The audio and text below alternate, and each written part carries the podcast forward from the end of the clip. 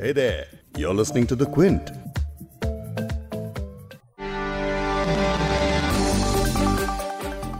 Bullying heckling और shut up man जैसी भाषा शायद ही कभी अमेरिका के किसी भी प्रेसिडेंशियल डिबेट में सुनी गई हो ट्रंप और बाइडेन के बीच हुई डिबेट में ये सब नहीं सुना लेकिन वाइस प्रेसिडेंशियल डिबेट जब हुई तो उससे लगा कि अमेरिका की राजनीति में अब भी सिविलिटी बची है। यूएस प्रेसिडेंट इलेक्शन 2020 में Democratic vice president candidate Kamala Harris और रिपब्लिकन पार्टी और अमेरिका के मौजूदा वाइस प्रेसिडेंट माइक पेंस के बीच जो ऐतिहासिक डिबेट हुई है, उसकी आज बात करेंगे। ये डिबेट ऐतिहासिक इसलिए है क्योंकि कमला हैरिस पहली ब्लैक और दक्षिणी एशियाई महिला हो गई हैं, जिन्होंने जनरल इलेक्शन डिबेट में हिस्सा लिया है। इस पर एक दिलचस्प एनालिसिस आज आप इस पॉडकास्ट में सुनेंगे। क्विंट हिंदी पर आप सुन रहे हैं बिग स्टोरी हिंदी। मैं हूँ फबेहा सैयद। पॉडकास्ट में आगे सुनिए माया मीर चंदानी को जो एनडीटीवी की यूएस कॉरेस्पॉन्डेंट रह चुकी हैं और अब मीडिया स्टडीज़ की प्रोफेसर हैं। माया ने हमसे इंग्लिश में बात की है लेकिन इसे आपके लिए हिंदी में ट्रांसलेट करके सुनाऊँगी। लेकिन पहले सुनिए अमेरिका के वाइस प्रेसिडेंशियल डिबेट में कमला हैरिस और माइक पेंस के बीच हुई बहस। साथ ही सुनिए कैसे पार्लियामेंट्री भाषा में एक दूसरे पे इन्होंने हमले किए। अमेरिकी चुनाव रफ्तार पकड़ चुका है। सात अक्टूबर की रात अमेरिका में वाइस प्रेसिडेंशियल डिबेट हुई।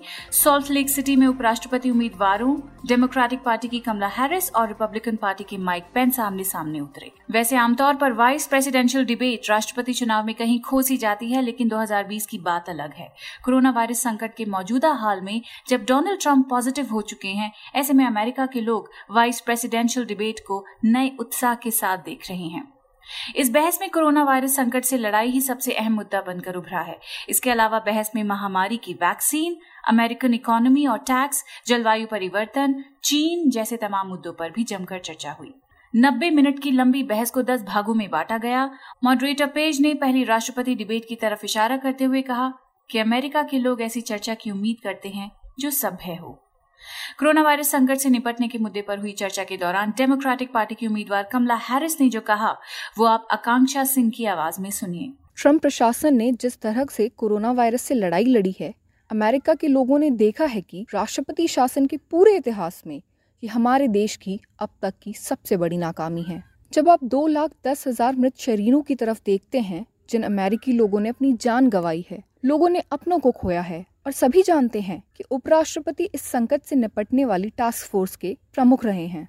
कमला ने कहा कि ट्रंप प्रशासन ने महामारी की गंभीरता को कम आंका, लेकिन जो बाइडेन के कोरोना वायरस से निपटने के प्लान की तरफ़ इशारा करते हुए हैरिस ने कहा कि कॉन्टैक्ट ट्रेसिंग वैक्सीन का एडमिनिस्ट्रेशन और सभी के लिए फ्री वैक्सीन इस पर पलटवार करते हुए रिपब्लिकन पार्टी के उपराष्ट्रपति पद के उम्मीदवार माइक पेंस ने जो कहा, वो सुनिए नमन मिश्रा की आवाज़ में।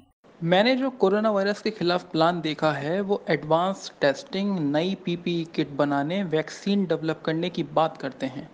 ये एक तरह से चोरी है, जिसके बारे में जो बाइडन अच्छी तरह से जानते हैं। राष्ट्रपति डोनाल्ड ट्रंप ने जो किया है, वो अभी तक किसी राष्ट्रपति ने नहीं किया। सबसे सख्त कदम उठाते हुए राष्ट्रपति ने चीन से ट्रैवल को बंद किया। चीन, जो कि दुनिया की दूसरी सबसे बड़ी अर्थव्यवस्था है। डिबेट में ट्रंप के टैक्स भरने के विवाद पर भी चर्चा हुई। कमला हैरिस ने ट्रंप की टैक्स भरने की पारदर्शिता पर सवाल उठाते हुए कहा कि 2016 और 2017 में ट्रंप ने सिर्फ़ साढ़े सात सौ डॉलर टैक्स भरा है। इसके बारे में जो उन्होंने कहा, वो सुनिए आकांक्षा सिंह की आवाज़ में। उपराष्ट्रपति महोदय ने ट्रंप प्रशासन की चीन से ट्रेड वॉर के संबंध में तारीफ़ की।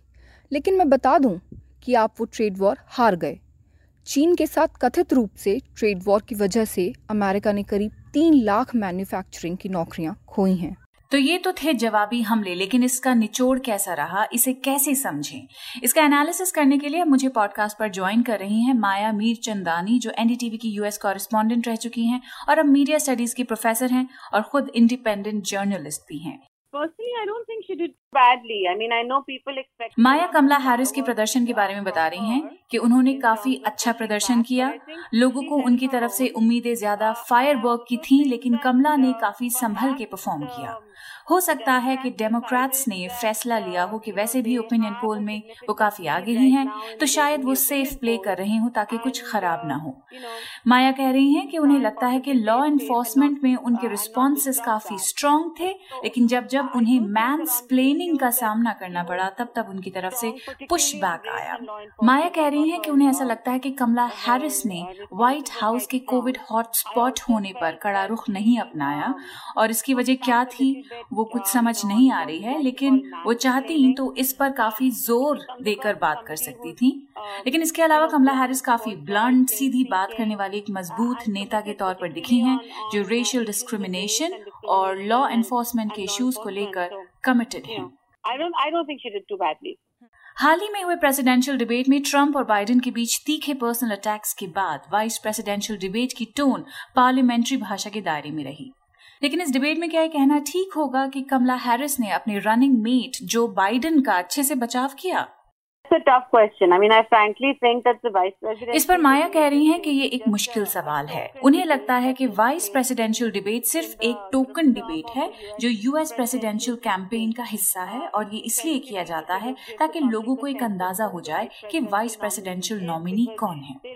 और वैसे भी दोनों नॉमिनीज अपने मेन प्रेसिडेंशियल कैंडिडेट्स को ही प्रमोट करते हैं और इस पूरी प्रक्रिया में उनके खुद की पर्सनैलिटीज और पॉलिटिक्स पर इतना फोकस नहीं होता। अब ये कहना कि कमला हैरिस ने जो बाइडेन को अच्छे से डिफेंड किया है, इसके बारे में कुछ भी कहना मुश्किल होगा। ये इलेक्शन है basically Trump versus anybody else और बाइडेन वो चेहरा है जो ट्रंप को टक्कर देने के लिए चुने गए हैं। ट्रंप और बाइडेन के बीच जो डिबेट हुआ, वो किंडरगार्टन के बच्चों के बीच हुई लड़ाई जैसा लगा, और जिससे इन डिबेट्स का स्टैंडर्ड काफ़ी लो हो गया। लेकिन ये फैक्ट है कि अगर कमला हैरिस और माइक पेंस किसी भी सिविलिटी के साथ इंगेज करते हैं तो किसी भी सिविल डिस्कोर्स के वापस अमेरिकन पॉलिटिक्स में आने की उम्मीद भी दिखती है। क्योंकि इसे अगर प्रेसिडेंशियल डिबेट के साथ कंपेयर करें तो काफ़ी बुलिंग और हेकलिंग दिखी। बाइडेन का ओ शट अप मैन कहना हो, या फिर ट्रंप का लगातार बाइडेन को बुली करते हुए बोलने ना देना हो। तो उससे स्टैंडर्ड वाकई गिर गए थे। लेकिन माया कह रही हैं कि उस पर अब ज़्यादा ध्यान वो नहीं देना चाहेंगी। वो किसी भी प्रेसिडेंशियल डिबेट की तरह था बल्कि वो काफ़ी बोरिंग हो गया था। अब बात करते हैं ट्रंप के कोविड पॉजिटिव होने की। ट्रंप और बाइडेन का नियमित तौर पर कोविड 19 टेस्ट होता रहा है, जो आगामी राष्ट्रपति चुनाव की कैंपेन के लिए देश के अलग अलग हिस्सों में जाते रहे हैं। प्रेसिडेंशियल डिबेट के दौरान ट्रंप पर खुले में चुनावी रैलियों में सोशल डिस्टेंसिंग जैसे नियमों का पालन नहीं करने के आरोप भी लगे हैं। यहाँ तक कि बाद में वो खुद और उनकी पत्नी मेलानिया ट्रंप भी कोविड पॉजिटिव पाए गए। इसके अलावा व्हाइट हाउस के रोज गार्डन में एक समारोह रखा गया था, जिसमें ट्रंप ने जज एमी कॉनी बैरेट को सुप्रीम कोर्ट का जज जब नियुक्त करने के लिए पार्टी रखी थी। तो राष्ट्रपति ट्रंप के सुप्रीम कोर्ट में पेश होने के बाद उनके साथ मौजूद कई लोगों ने कोरोना वायरस टेस्ट किया है और पॉजिटिव भी पाए गए हैं। वहीं कोरोना के चलते हॉस्पिटल में भर्ती होने के बाद डिस्चार्ज होते ही ट्रंप ने अपना मास्क उतार दिया और कहा कि कोरोना से डरने की ज़रूरत नहीं है। अब दूसरा प्रेसिडेंशियल डिबेट जो वर्चुअल होने वाला था, उसके बारे में ट्रंप का बयान आया है कि वो इस तरह के डिबेट में हिस्सा ही नहीं लेंगे। यानी एक महामारी जो दुनिया भर के सरकारों के लिए एक लिटमस टेस्ट बन चुकी है, उसे हल्के में लेना इस वक्त एक बुरा पॉलिटिकल फैसला हो सकता है। खासकर ये फैसला अगर दुनिया के सबसे ताकतवर देश का राष्ट्रपति आने वाले चुनाव के लिए ले अब इसका अंदाज़ा चुनावी नतीजों के बाद ही लगाया जा सकता है कि अमेरिका, जहाँ कोरोना ने अपना कहर दिखाया है, उससे वहाँ के लोगों को असर पड़ता है या फिर नहीं? इस पॉडकास्ट के एडिटर हैं संतोष कुमार और इसे प्रोड्यूस किया है फबेहा सैयद ने। अगर आपको पिक स्टोरी हिंदी सुनना पसंद है तो क्विंट हिंदी की वेबसाइट पर लॉग ऑन कीजिए और हमारे पॉडकास्ट सेक्शन का मज़ा लीजिए।